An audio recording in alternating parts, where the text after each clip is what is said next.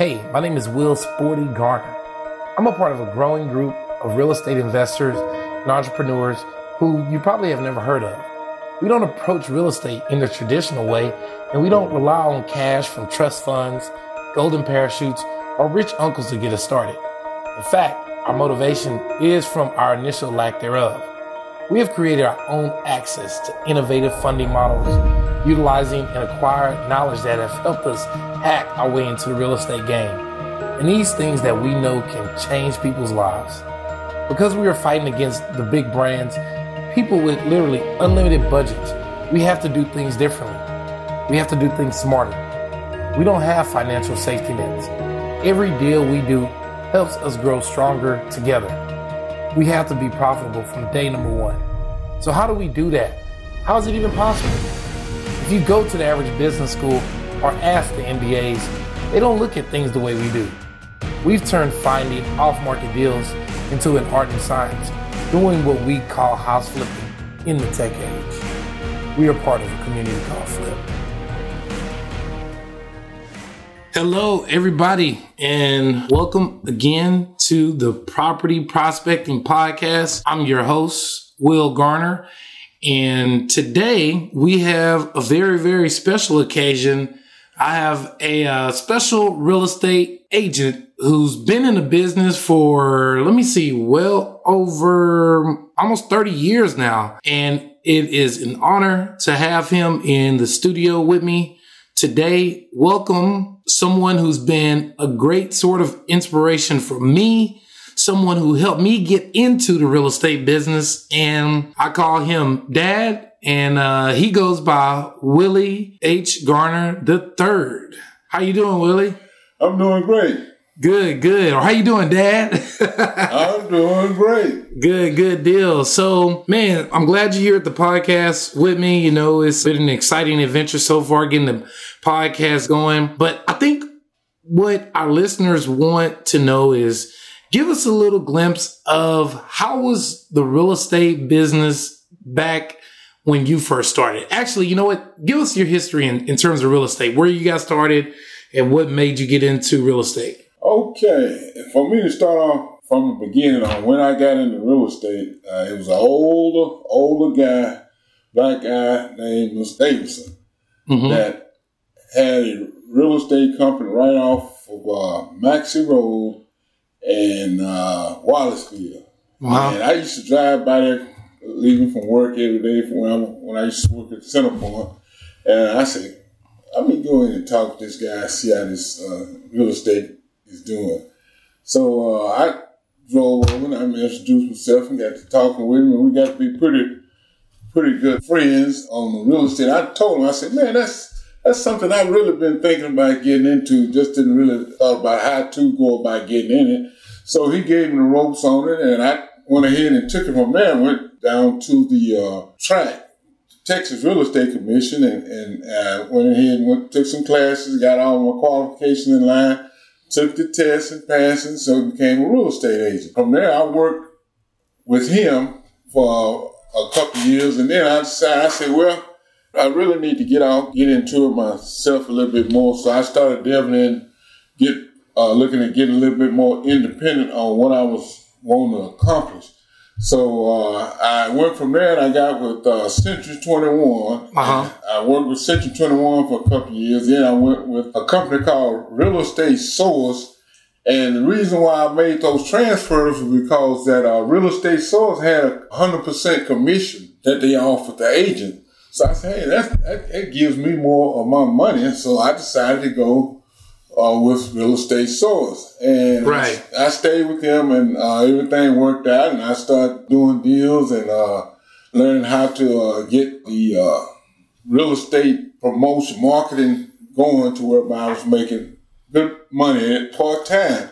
I never really got into full time because I already had a full time job working with Center Point Energy. Right. So that somewhat kind of stunted my growth because I was having work 10, 12, 16 hours a day for sometimes six months at a time. You know, a hurricane or what have you come through, you, you can't really put all your effort into what you really want to do. So I more at the side where I keep my license and, and just do hit and miss deals And that's basically what I did until uh, you, my good. son, huh? Yeah, till you know, till I got into Till, it. So till, till my son got into it, and he took it to another level. He went ahead and went all the way and got his uh, he broker's license. right, He right. got his broker's license, and that, that took him to another level. So he was willing and dealing. And I said, well, hey, I just put put my license up under him and, and, and help him out where I can, you know, because I couldn't go full time. Because in the real estate business, you really have to more be like a uh, give the service to your customer that they need. Like if you have a client that's looking for a house, you want to be able to spend more time, put more effort, so you can get that person into the product of satisfaction that they uh, want. And from that point, good news spread. So that's the way I looked at it. And, and being that my son was off into it, he was able to take it to that level. Right, right. So that's a really good point that you brought up. So you were able to do it part time. You got in, got your uh, feet wet, and and you know this show, you know, is about you know uh, everything from house flipping to real estate, and it's a lot of people who are trying to make that first decision on whether or not they should look into the real estate business and how they can generate some passive income or even if they want to get into it full time. So you really got two ends of the spectrum. You got the real estate where uh, you can go out and get your real estate license. And then you got the other end with the house flipping. So I know you've done some of that, some, you know, rehabs and fixer uppers. Tell me a little bit about some of your experiences with Well- flipping homes and having investment property. Okay, in that realm of the uh, real estate world, I was somewhat surprised when uh, my son came to me and told me that he was going to start building houses. so I kind of said, "What, man?" And my chest stuck out a little bit. I said, "Now, where you get all this building houses uh, Well, idea from?" That was just the first job that I was, was offered to me. You know, the, the crazy thing is, even though I had my real estate license in A and M, some of the other jobs that I wanted, the glamorous ones, there was a job I wanted to get working in New York at the time with uh, Neiman Marcus, and they they didn't give me the opportunity. I guess they didn't think I was too fashion savvy, but I figured I could dress a little bit. But you know, I ended up getting on with a home building company, and uh, that's how we got into it. So Okay, so once you got into it, and I was at work, I think we were doing some uh, PMing and testing on some uh, electrical and electronic equipment at one of our substations, and, and you called and told me and said, Dad, hey, I'm, I'm building this house out here, and that was over there around Newport. Oh yeah, Newport. That, that that's the subdivision in Right, the that's- that's in the Crosby area. Right. That was the first That one. the first one house that uh, he, he got. So I said, well, that was the first new construction because we also did we had did Right. some flips before Right, that too. before we got to the new construction, let me back up a little bit. There was a house in in the uh, San Jacinto, what was Galena Park. Galena Park area. Yeah, they're like right next to each other. Right, and so Will said, uh, "I got this uh, flip that I want to do, and uh, I got a guy, and I may need some seed money to get into it. So I think I gave maybe four or five thousand dollars or something. Then you you went ahead." Had some money too. We put some into Right, it. right, and and we I invested in it with him, and I said, "Well, hey, that's he said he can flip it," and so I said, "I believe it when I see it." And lo and behold, that whole house was a, A bombshell. Yeah, remember he- the wood in, the I wood panel walls? Huh? Remember those walls? They were Yeah, wood panel It, all, it was all messed up and termites and stuff. Right, and so he uh, got into it and got got it going and got the right contracts in on the different sides of it. And when I looked around, the house was, was like new almost. Well, see, you know, that was a while back, but you, you know, one thing too, when we first did that, I had hired an outside guy. You know, I don't want to say Right. his name, but he went in there and he, he totally jacked us around for a few, Yeah, couple weeks. And then, you know, I guess you probably was like, Sporty, well, why you got all this construction experience? Go in there and do it yourself. And that's when we went in there and knocked it Yeah. out. Yeah, that's when we took off with it because I had I had a lot of experience with the electrical and uh, plumbing aspects of it. So, and he had a good idea on the engineering and the construction side of it, so far as uh, what to look for and how to inspect it. From being working with uh, companies like uh, Kimball Hill and these other housing companies Right. that you work with. So they gave you a lot of insight on what to look for and all that stuff. And so it, hey, it took off, and from there, like it was blow and go. And uh, I would do is every now and then I I get a call saying, "Dad, we finna build one out here in uh, the Combo. Uh, we finna build one out here in uh, Bentwater. Uh, we going out." I say, "Man." So everything was going good. Tell me a little bit about. I know you have some rental property, Oh. and with the rental property, um, you have some stuff in Louisiana. in that aspect of the business, that's where I looked at it from the uh, tax sales side. I was off into the taking money and looking at the tax sales as a avenue to invest money to say make uh, anywhere from 10 to 18 percent on every dollar you put in it. So what I would do is go to the tax sales and bid on these properties. Right. So I was able successfully to get four properties in Louisiana and one here in Texas. And they take that back. There was more than five properties that we were able to invest in and make work. And we turn around, we, we remodel. We, in fact, we at fourplex we got we got it for a dime on a dollar. Yeah, we got a good deal on that. So and, and we was able to turn that around and make, Make sixty, some money. seventy thousand or more on that. I'm- Yeah, it was a little bit more on yeah, that. It, was it was it was a little bit more and I think we we ended up turning that deal for oh maybe a couple hundred thousand that we got off of it. Right. So, what is one of the, I guess you could say the funniest or the worst experiences with, and if you meet, had a chance to meet my dad, this guy is, is one of the most out of the box, hilarious people you will ever meet in your life. I kid you not. He just has these situations that come up that just have you in stitches. But tell me about one of something that happened in terms of with dealing with renters. You know, because that that can Yeah. be real funny. That, the rental business, renting properties has its drawbacks, but it has its good points. There are things you have to make sure you do to be a successful landlord.